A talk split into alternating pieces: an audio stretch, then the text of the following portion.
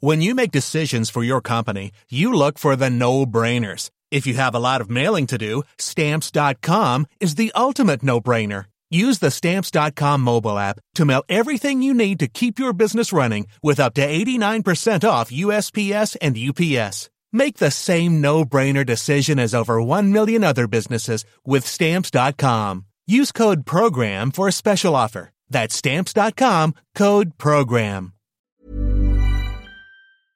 This is David Moyes. This is Jaap Stam. This is Ryan Fraser. This is Troy Daly. This is Adam Lallana. This is Jurgen Klopp, and you're listening to the big interview with Graham Hunter.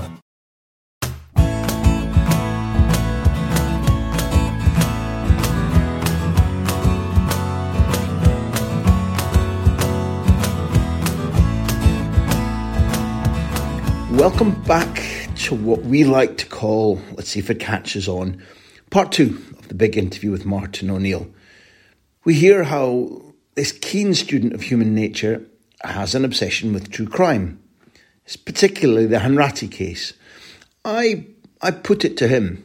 you see what I did there?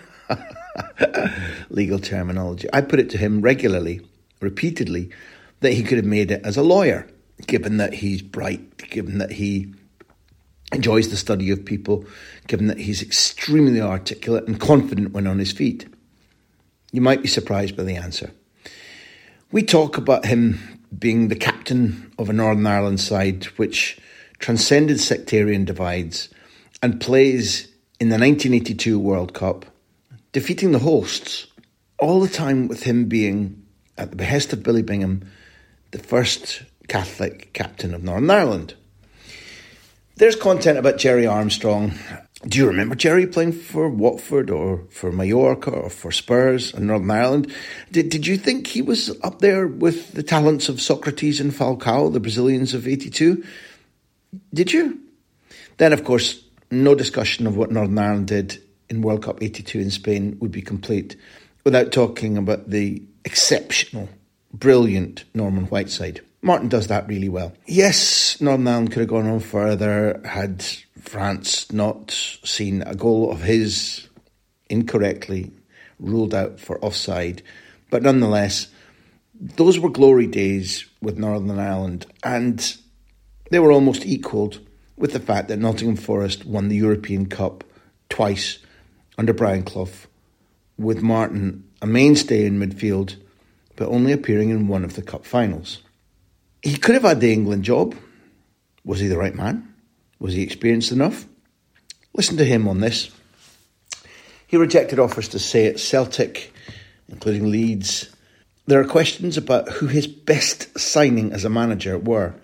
I genuinely believe that if you've listened to him recently, particularly at the events that he's been part of that I've I've hosted, I think you might be quite taken aback by the answer Martin gives as to who is his best signing pound for pound. What was the greatest moment of his career? Winning the European Cup, getting Wycombe promoted, winning a trophy with Leicester, the days at Celtic. He played for Manchester City. Did you remember that? We'll talk about that and what it was like. And finally, the payoff is is your team looking for a manager? Why wouldn't it be Martin O'Neill? Why wouldn't it be Martin O'Neill, who's our guest on the big interview? Enjoy.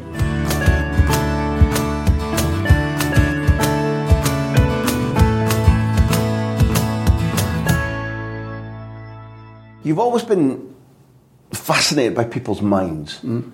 And over the years, you often spoke about my, my, my older daughter is doing a PhD in criminology. Is she? And right. therefore, okay. I'm kind uh, of right, uh-huh. listening to some of her work Yes, and her uh-huh. thoughts. Yeah. Hi, Cara. And across your life, you've often spoken about going to court cases. Mm-hmm. Uh, Chris Nicholl once spoke about you turning up with Nottinghamshire police files about Dennis Nilsen or whoever it was. You went to, you queued with Geraldine to go and watch the Yorkshire Ripper trials. I want to ask you, in all that time you spent thinking about criminals who- who've done horrendous things, watching how they're tried, how they defend themselves, what was the fascination? What have you learned? If, if you look back now from a point of view of being a very successful human being, you've had a lovely family life, you've been a very success- successful in the all facets of your profession, the career is hopefully going to continue. It's not at an end, but you've seen fit to write on days like these. If you look back at all that fascination, where you've, if I'm right, you've tried to say, what was going on in that mind? What have you learned? For some sane person to do essentially insane things, what, what gets into people's minds to be able to do to do these things that you think, well, that, that's it's like so cruel at the end of it all, and the number of families and the number of people that that affects. The families of uh, the Yorkshire Ripper never really get over the, the losing of, of their mothers and things like this here, and it's and it does have a dreadful effect on people. So, but you, but you seem to be looking at it from a, from a distance. You're viewing it from you're you're almost outside. My wife thinks I'm not there. She uses the word weird, and perhaps it is. But then again, I see so many programs about it that I cannot be the only weird. As a hu- as a species, we are fascinated yeah, by yes, it. absolutely. Right. What is it Yeah. about us Mm-hmm. that one people do these things and two we are fascinated Yeah. instead of horrified by it? Right. Okay. I think I think this probably stemmed from from two two things. One, when I was about seven or eight years of age, there was a crime of passion committed in our village in Kilrea. Oh. Yeah, that would be a really unusual event. This is long, long before troubles came in, and I'm just talking about a, a normal crime of passion. And my father came back to uh, to tell us, to, obviously to, to tell my mother about it. And I was sat down at the time, and um, and of course he was describing it in a manner almost as if you know he had got first hand knowledge of the, the whole thing. But it was fascinating because I then felt the first thing I thought about was um, you, you put your mind in what, what, had, what had happened, what you think had happened, and then I want to go to the very spot where all this took place as well. To and, and you know, I never I never made it out there, but um, and then when I was ten years of age, uh, I was listening to the news before heading off to school, and this the news came through that James Hanratty was hanged for an A6 murder, and the name Hanratty was really it was really a fascinating name in one aspect, but my mother seemed to know a lot about the case. Now the case was famous in Britain, not just in England at the time. But remember that probably only two TV stations at this stage in 19, 1962, so that would have been ITV and BBC and therefore it, it, it garnered a lot of, lot, of, lot of headlines at the time. And my mother seemed to have followed the case. She started telling me about it, and of course, she would have been even more fascinated because um, Hanratty, Hanratty's father was an Irishman. But he went to his he went to his uh, death sa- saying that he didn't um, he didn't commit the crime. So that was fascinating. Then the Sunday Times in about 1965, I'm at a boarding school. In 1965, the Sunday Times covered the whole the whole Hanratty case. There felt as if there was a, a miscarriage of justice, and of course, when there's miscarriages of justice in those days, that you know they gather a lot of traction. Anyway, in 19, I think it was about 1960, 69, uh, James Hanratty's father is in Hyde Park, either Hyde Park Corner or Marble Arch Corner. I'm not exactly sure, but there's a photograph of him there saying that his son was not there. He made a different alibi. He was supposed to be in Rhyl at the time that the whole thing had happened, and all this. And uh, anyway, and who's standing beside him uh, in the photograph? John Lennon. So that's how big the case had become. This is so with DNA coming through. Uh, you know, there's um, seemingly less doubt about it now. But however, here's the fascinating thing: in the year 2000, I met the barrister who defended James Hanratty. He was only 30, 33 years of age at, At the time. He was a junior barrister. Hanratty took a great liking to him, told him that you're going to defend me in this case. And, um, and Michael Sherrard, who um, unfortunately died there just a couple of years ago, but he um, and became an eminent barrister in London, in London circles here. He was he was defending him, and so the, those hours that he spent talking about him uh, were absolutely fascinating to me. At that stage, the DNA, so they were talking about exhuming Hanratty's body to see whether uh, it could have matched because there was some D- DNA still attached to the whole thing. But even uh, he thought, and he was, you know, and he's a really clever man, that um, obviously he said that uh, on the evidence presented at the trial at the time that James and Hanratty should not have been hanged. You know? You know? You, you, you're often bashful about this, so I plead with you not to be. Mm. You began, it, it was very early at Queen's, you began studying law until football subsumed you. Mm. Thanks be to God for mm. that. You're, you've got a formidable mind, that's just a fact. You've got power, a great power of oratory. Mm. You also have charisma. you, what football proved is you have a ferocious work, work ethic. Had it been the case that a sudden injury in 1971 or 72 had robbed you of Yeah. this fabulous career, what kind of lawyer, Yeah. barrister, solicitor might you have made?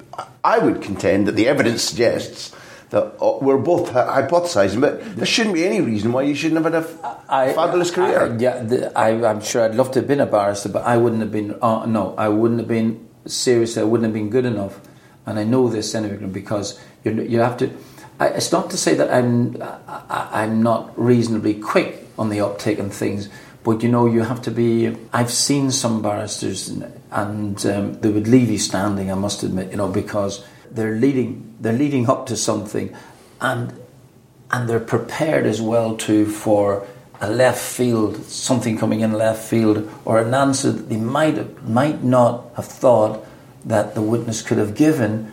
And I and I think that I think I could have been I could have been sidetracked or not or not good enough to be able to pull the next one up. You know, and of course that takes practice. If it pleases your lordship, Yeah, yeah, yeah. I, I beg to differ. Yeah. It's No. your life, it's your book, your answer. I, I, I would. Um, this that surprises me. Well, uh, let me tell you. Okay, so I, um, when I was a player, I, um, I knew this barrister in Nottingham, and he was going up to um, he was going up to see a client in Walton Jail in um, in Liverpool, and it was during the summertime.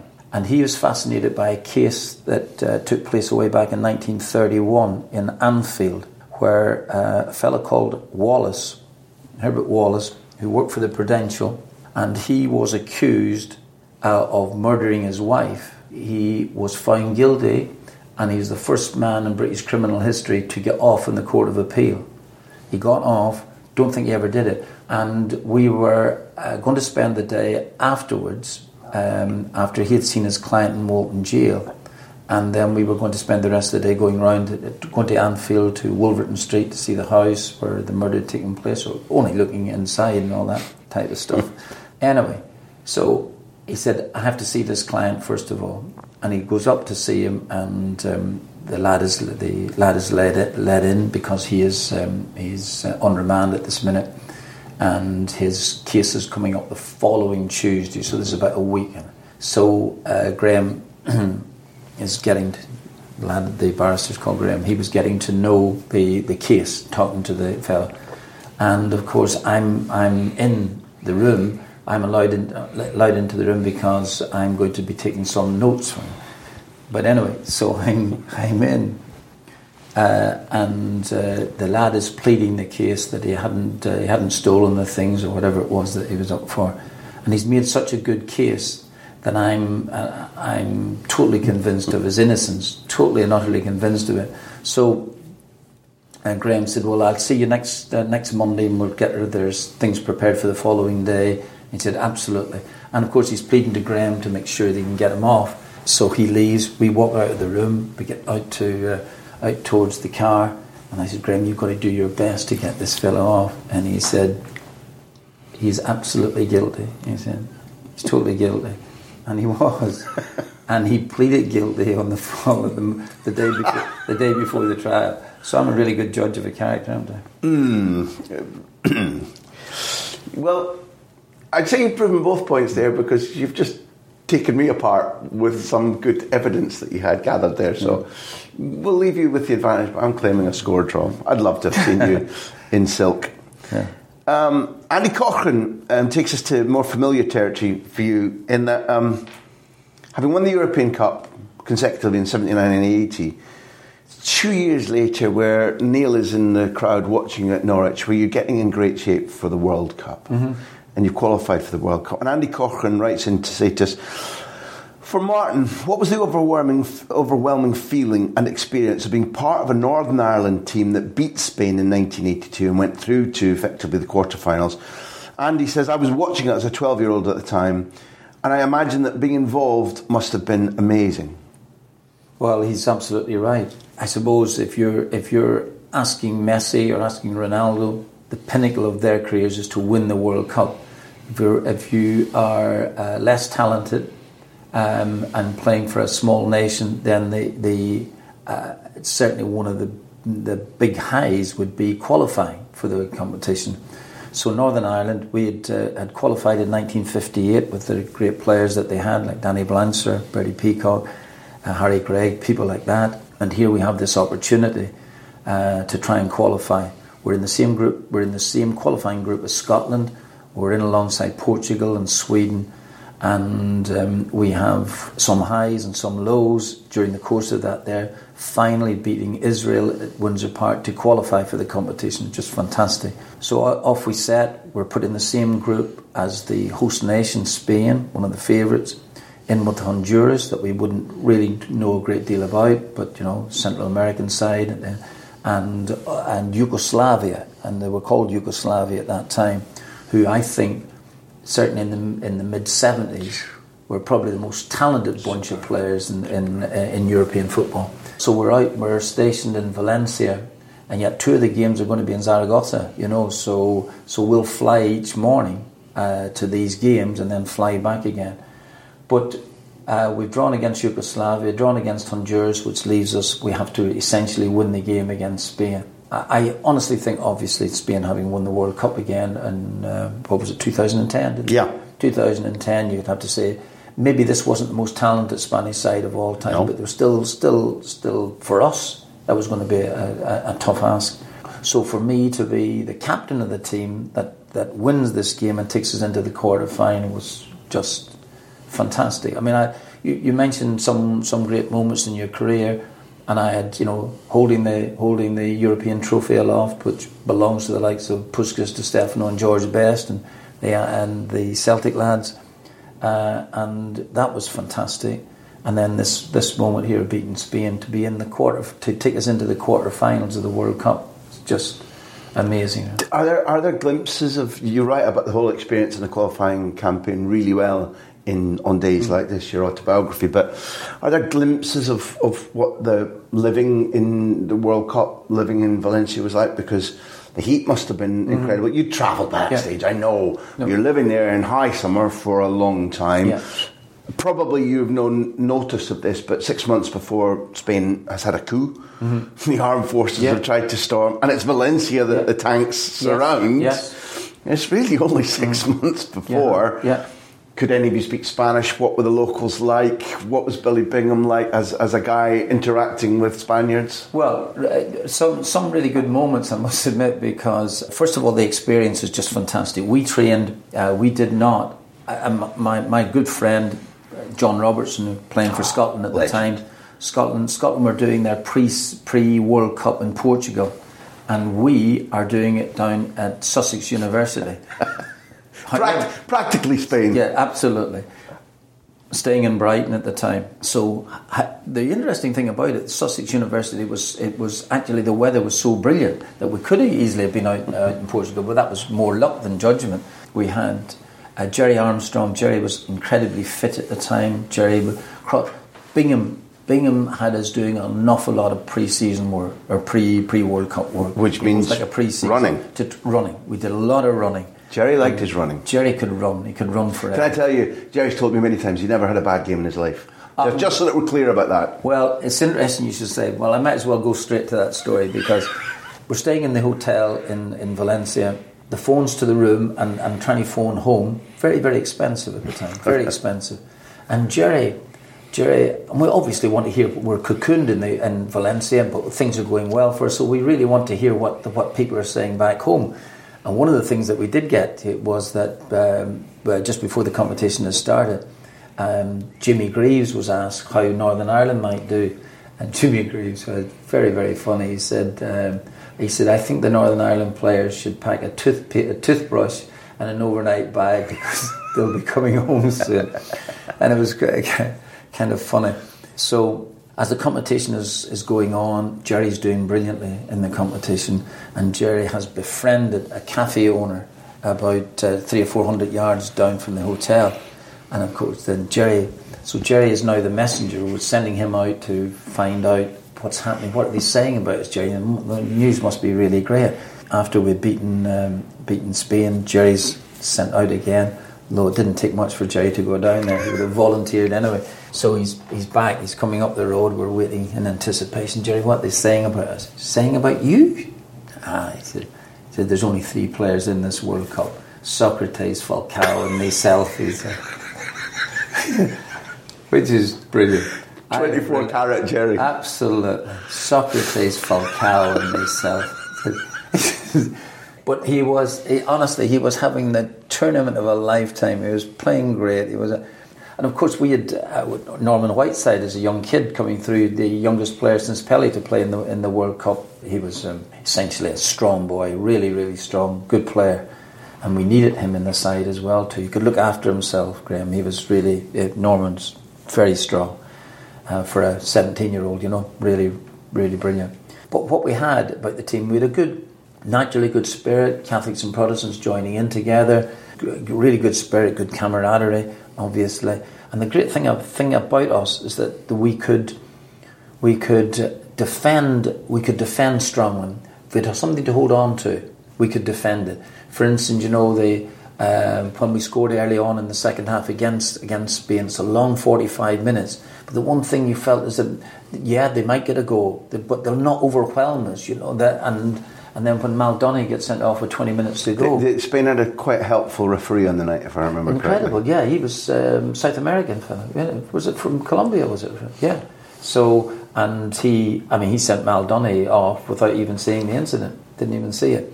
Anyway, but um, for us to win the game against them was just really, absolutely extraordinary. Extraordinary. So there, Andy, is what are some of Martin's memories of Spain in 1982. You go through and you do well, and the, there's a second group stage then. Second Austria and quarter-final, yeah. France, Austria if I'm not France. wrong. We drew with Austria. That, that's France side. France side were, were exceptional. The best team in the World Cup were The Brazil. midfield is is Tigana, uh, Tigana F- Fernandez, Fernandez, and Giresse. Giresse. Uh-huh. Tresor at the back, Yeah, Platini yeah. up front, Yeah. Front Yeah. Absolutely. Whoa. And, they get bullied out of the semi final by, Yeah, by. Athag Schumacher. Yeah. In the game against France, I score a goal in the game, and it's about there's it's absolutely roasting hot. We're playing in um, Atletico Stadium, the Calderon. Calderon. Yeah. I mean, I think Graham. I think 1982 was even by by Spanish stand, uh, standards a really really hot summer. I think it'd been the hottest one they'd had for about 30 years. Really, and so we're playing. Um, what is it, about three o'clock in the daytime or something? It's three or four o'clock in the day. 25 minutes gone in the game. I play a one-two with Gerry, uh, Gerry Armstrong, and Gerry incredibly gives it back. Um, normally speaking, he would turn and go go in another direction, plays it back. Looking for Socrates or. I hit this left foot into the net. So I'm halfway around Madrid celebrating before uh, before the um, Sammy McIlroy shouts, shouts to me and says, um, "Martin, "It's offside." I'm a yard onside, as the TV cameras would prove. Anyway, so had we taken the lead, Graham, I, I listen. We were well beaten in the match because we started to chase it. Let me tell you, a minute later, after Giresse scores, so they're leading one 0 at half time. Had we have been the other way around, it might have been a long time for, for, for France. They were magnificent side. Most likely they would have caught us, but um, you never know. You've allowed me to dream that it's a semi final, Northern Ireland against Germany and you know, West Germany. Whatever happens, happens. But Gerry clattering Schumacher Yeah. rather than Schumacher clattering that, Battiston. could easily have happened. Yeah, Lord, why? yeah. could easily have happened. I've hated Schumacher all my life for that.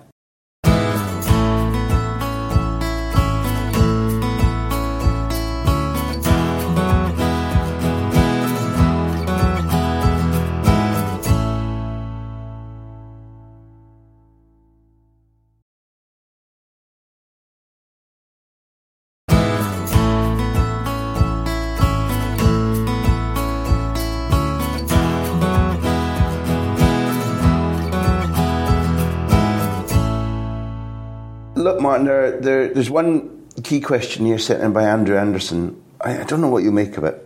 Martin saw Scottish football up close during his glorious years with Celtic and encountered our national team both playing for Northern Ireland and managing Ireland.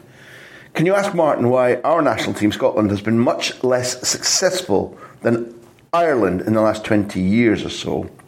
And what would he recommend, principally, we do to change that? It is a surprise to me when I was a player in the in the in the seventies uh, with Nottingham Forest. There wouldn't have been a there wouldn't have been a, a, a top team and I'm talking about your Liverpools, I'm talking about your um, uh, Arsenal, you're talking about that didn't contain top quality Scots players playing in the side. You know, really top quality. You had John, we had John world class. We had Kenny, Kenny Burns, Burns, absolutely. Archie Gemmill, Archie absolutely. You know, John McGovern from Bankery, John McGovern, just down the road John, from me. John never actually. I don't ever think he played for Scotland, but you know, Martin, we're we're claiming him, okay? Okay, oh, absolutely. I mean, absolutely. No, I don't. I don't think he ever did. John O'Hare at some stage. John O'Hare did play. Yeah, yeah. So, and then you look at the Liverpool side, uh, Souness, Hansen, Dalglish. You would have expected Scotland to have gone on to have done really well. If you can remember uh, Ally MacLeod coming back and saying they'll be disappointed if they don't get a medal in the competition. I, I you know? can remember. Yeah. They pinched him from my club. They pinched him from Aberdeen. So I don't really know what, what was what was going what was going on or why Scotland didn't go and, and progress. But I think that, uh, and I'll proffer something here. Uh, when I was managing it, uh, managing Celtic, uh, Celtic had a we had a we had some Scottish players, but you know what was happening is that Rangers and ourselves we were having foreign players coming into yours now, and I think that these these things eventually must must take its toll somewhere mm-hmm. along the way. I think that if you are getting a and and if you are having some players that that you feel as if that they're not they're, this young Scottish player is maybe not progressing to the to the extent that he should be had he I just feel that some some foreign imports are probably in taking the blocking place. development blocking development I think that, that that that might be a point but I think now I think Scotland are getting their, getting themselves together again unlucky against not to not to qualify really and I just I do genuinely think that they have the talent. The talent looks as if it's coming back again. More and more of them are playing in England. More and more of them are moving abroad where they will learn different skills, yeah. different maturity. We can keep our fingers crossed, Andrew. Um, the England job, Martin. Yeah. As I, we come to a close. I, are you grand there? When they interviewed you, you, you said at the time, uh, maybe first interviews now I don't go down very well. Yeah. I'd have loved to have seen that generation of players that was moving on from Sven Göran Eriksson being coached by you. Mm. Do you look back and think, well, I, I, could have done better than maybe was done? And what do you think the blockage was? It about you taking your staff? Well, I, th- I think there's a couple of things to it. I think that it was one where um, I had been I'd been out of the out of the game for about a year. I left Celtic, obviously, with wife having illnesses she had to overcome. By 2006, uh, the England job was becoming available. I remember, and uh, but I th- I think there was a couple of things too. I think the England job is uh, uh, obviously a very very special job. There's no question about it. It's up it's up there alongside managing the likes of Brazil and Argentina. Believe it or not, I think, um, and it is. I think there was a strong part of me probably thought that. I wanted to go back into club management again. And while there might not have been anything in that particular day, on the in the offing, I think that, that that's probably having had my time at Celtic. Um, now there was a chance here. Things were on the mend at, at home in terms of illness getting getting better, and uh, so I think probably I probably had that at the back of my mind uh, when England came calling. Also, probably thought that you know. Sounds crazy. I probably thought that you know I have to do more to be the England manager at the time. I think that, and I think those things were were um, were in the back of my mind at the time. More in the sense that, well, uh, perhaps maybe not, but I felt as if you, you know, you have to maybe want a couple of championships in that there before you uh, move on to do it. Yeah. You think the FA thought that? No, no, I thought I that no, that was kind of my thought at the time. They should have given but, you the job, I think. But, but, but essentially, I think that. Um, club management was still very appealing to me at this stage. On that subject, James Cosgrove asks, I'd be interested to know how close Martin was to joining Leeds in 2001 2002 when David O'Leary left. From what I remember, the local media reported as nearly a done deal before it collapsed, but I might be wrong. I don't think Leeds would have collapsed so badly had we managed to get Martin in at that point. I mean, I must admit that uh, you know there were a number of offers at the time, Leeds United included, but I must admit I was really loving it at Celtic. You know, so that was that was. Um, but the the the chance if my contract was running down at at um, at uh, Celtic, then the Leeds United job, which was a really, really big job, would have been would have been something of, of serious interest. Some quick fire ones before we talk about your future. Um, I'd be fascinated to know what's the best player signing you've ever made for your perspective, pound for pound, across your entire managerial career. Well, it's a very good question. I've been asked that a number of times, Graham, and I, I'm I'm genuinely not sure. For instance, some players that that have uh, cost six million pounds, which I think have been great. Um, how do they, if you're talking about pound per pound, how do they compare to 50,000 Didier Agathe, for instance? You know, let me start at Celtic, for instance. When Mark Viduka left to go, uh, that that left a big hole. He didn't want to come back. I, I never managed Mark. He he was he was leaving in the summertime. He made it clear that he was leaving, and he was a brilliant footballer. And I would love if he had stayed at the football mm-hmm. club, but he had made his mind up to go. So when he leaves and he goes to Leeds, we need to we we use the money and I take Chris Sutton. Chris Sutton comes up. Now, if Chris Sutton had, although he wanted to come at the time and it was great, and he was there for the opening game of the season because we played Dundee United at Tannadice, but if he had waited six or seven weeks or something like this here, and by the time that we had played Rangers in their, I think it was in our fourth or fifth game, the time that we beat them 6 2, and Sutton had a big influence in the game. Therefore, Sutton, if he had not been there at this stage, no, uh, uh, Rangers could have overcome us, you know, in in the game, and and all of this, all all our first season's work, you know, could have been undone in the in the first couple of weeks, you know. So if we didn't have had, if we had, hadn't got Mark Viduka's replacement, it hadn't have been Chris Sutton, it hadn't been somebody else, let's say, um, it might not have happened. So I've, Sutton always maintains that he was the major signing. I've been party to your your cat and dog act on mm. stage, which is yeah. fantastically yeah. funny. Yeah. But when Chris talks privately, he said he, he was miserable, mm. he was a flop. Mm. You rescued him. Now I know you won't say to in stage no. what you just said about him here, and he doesn't say about you because it's a brilliant thing you've got going but he knows that you, you, you lifted him out of the I mire. Did, I did, but he, he was a big pl- and there was a big player coming to us. You know, it's really big player at that stage. Across on days like these, there are so many trophies. There's so much winning. Mm. There's so much that Vince Lombardi would have approved of. But which medal, which trophy, which as a player or as a manager with Wycombe or Celtic, Leicester's trophies, they haven't won that many in their history, mm. and you're dominant in the number of trophies which trophy, which medal, player or manager, if you have to go right in here, the answer comes out naturally. Which one is it? Well, as a player, the European Cup, European Cup final. I didn't play in the first one in Munich. And I picked up an injury about three weeks beforehand, but whether I would have played or not, you know, it's another point because Trevor Francis, great, great player, was going to be eligible for the final. The rules were kind of strange in those days that that was the only game that he was eligible for. He scores a goal at the back post where John Robertson heads or the, the right hand in, back post where I would have been. Who might have been there? Absolutely, I, I was there for for most of the season, so might, why, why shouldn't I have been there again? So that would have been fantastic. But for me to miss it, which was a major disappointment, and uh, and then the following year, Nottingham Forest going again and winning it, you know, just that, that the final whistle uh, against Hamburg when we won it in Madrid Stadium, you know, which was fantastic. So and that's what you set out. You know, you saw one of my first games I ever saw on TV, and it wasn't even you know, was the European Cup final. Uh, Frankfurt. Uh, Frankfurt, absolutely. At Hampden, being at, devastated at by Real Madrid. Absolutely. And so if you think, you know, uh, in a black and white TV where you see the see the, these white shirts, you know, so angelic looking, you know, and the players who were brilliant, absolutely brilliant.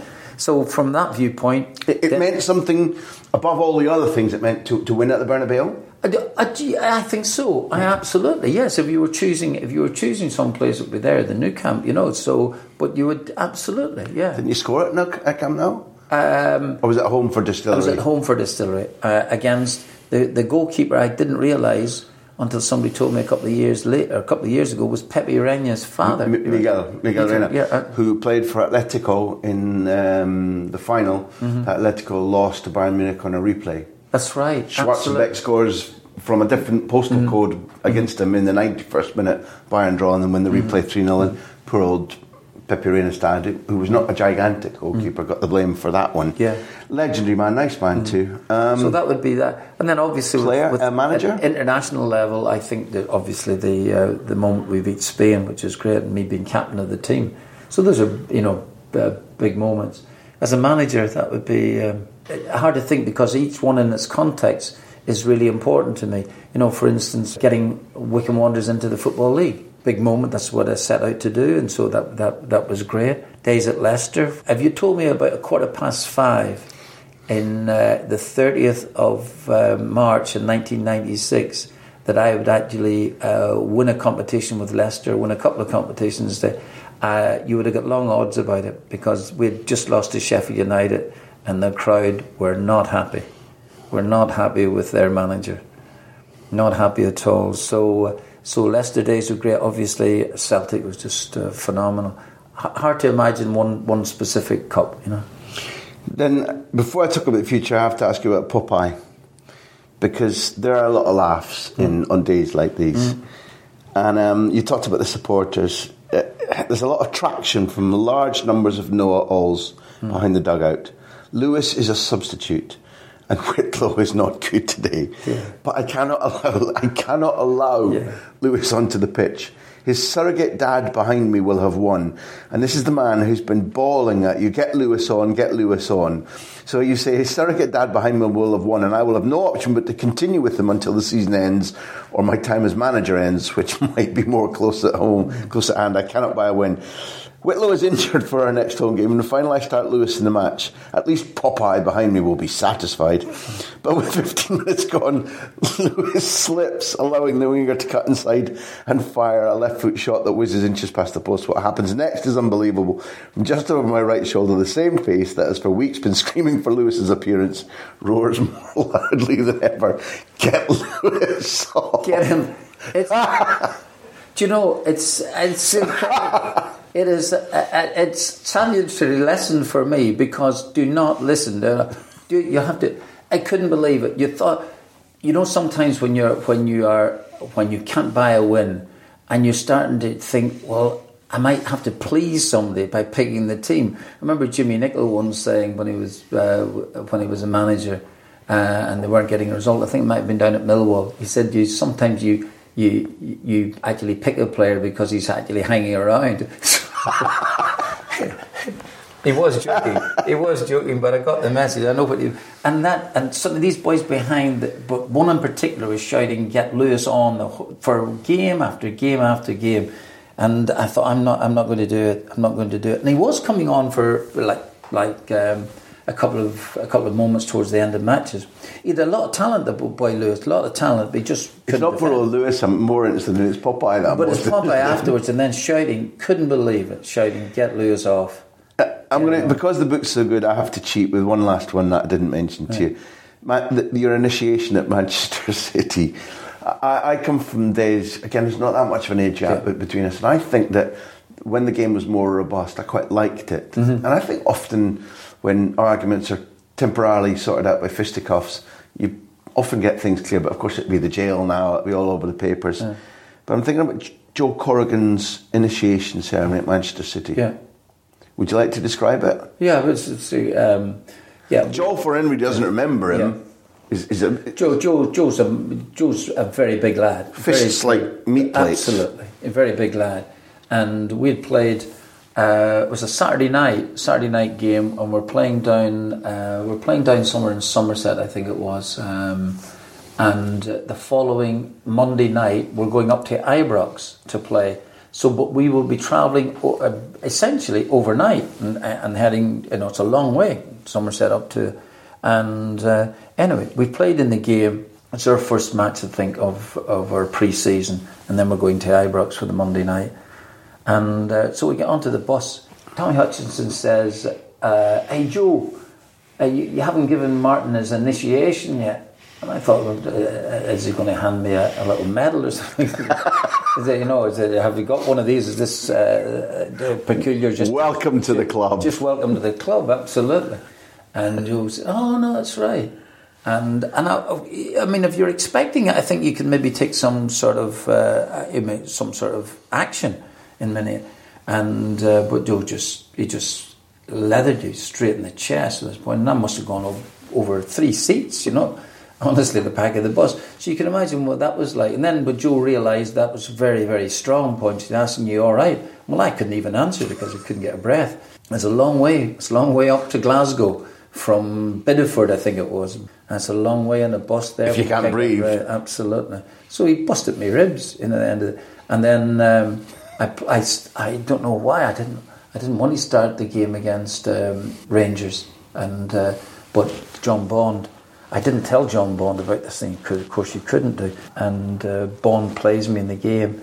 And then wants to know why he takes me off at half time because I'm useless uh, absolutely useless. I don't want to be at Ibrox. I want to be in some hospital trying to get my ribs sorted out. You're a sufficiently tolerant man to allow me to say with a, a drop of humour, better days, but n- not that particular Hmm. day. But No, no, no. I- Listen, they're funny. When Joe Corrigan can beat you uh, in a in a, a long distance run on the way home, I had a bit of a calf problem, I must admit. But when Joe Corrigan beats you home, then I think you really have to think about things, you know.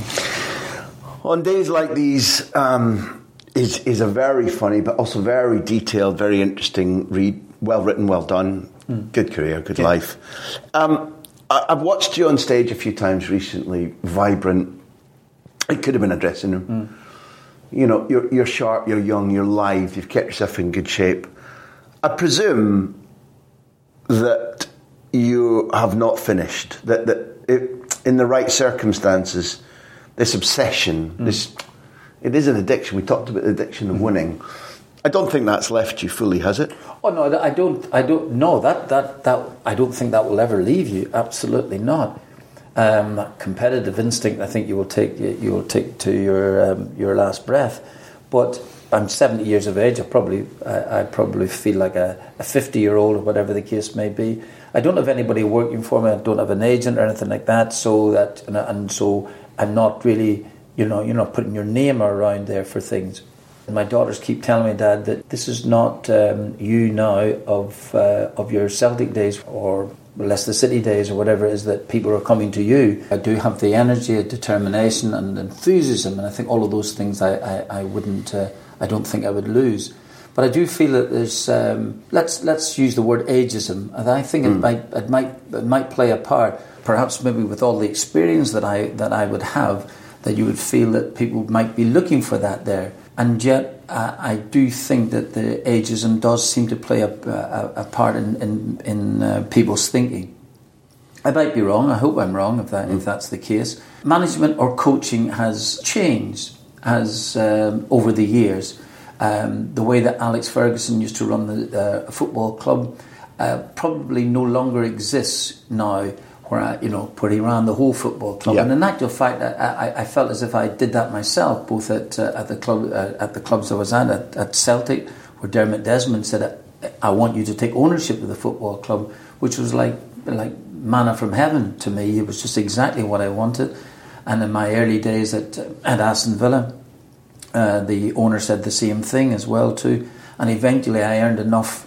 I earned enough at, at Leicester to be able to run the football club as well too. I'm not saying at the beginning, but certainly uh, from uh, promotion onwards. The changes I see taking taking place in the game are are probably as much to do with people's perception as anything else. And uh, the perception is that if you manage in a certain era, you're not able to manage now. And it is, which is uh, just nonsensical, really, because a management is there. There's um, there's an element to management that I don't think will ever change, you know, and it's called man management, and uh, and I think I have that. I do believe that the, the that the younger player probably can't deal with the criticism as much as players.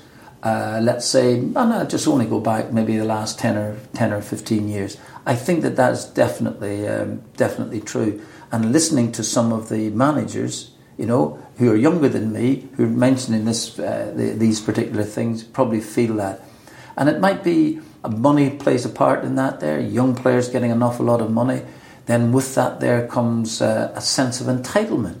But I still essentially think that, that that management is much to do dealing with those players in that sort of capacity, praising them when they need to be praised, analysing the game, criticism, for want of a better word, when it's due, but by the same token, making sure that the players actually, if they have received some sort of criticism, that that's not going to weigh heavily on them for the rest of their the week or something like you say, that you can come back and uh, and make them play, and eventually, the game is the management game is making players play for you. The things that you've got will never change. The ability mm. to convince, the ability to lead, the ability to teach on, on the training mm. pitch, an understanding of what a team and what a team spirit should be formed of. Those things don't go away. I'm really pleased that you're you're not finished. This has been the big interview with Martin O'Neill. Principally, it's been driven by On Days Like These, mm. which is published now. It's Martin's life story, written by Martin, which is always the best way to do it if you possibly can. Congratulations on the book. As I said before, you have to say congratulations on a life well lived. And I'm pleased to see that there's a possibility, at least, that if the right club, right owner, right director of football comes to you, that we'll see more of you. I think football is richer for having you in it. Oh, that's very kind of you. I think that's the truth. Mm. And there are many avenues left, mm. which will be acerbic, mm. accurate content on television or radio or on stage. If not, mm. but for the moment, I hope somebody listens to this and says, yeah, I'll, I'll have some more days like those with mm. Martin O'Neill. That's very kind of you. Thank you very much, Graham. Thank you.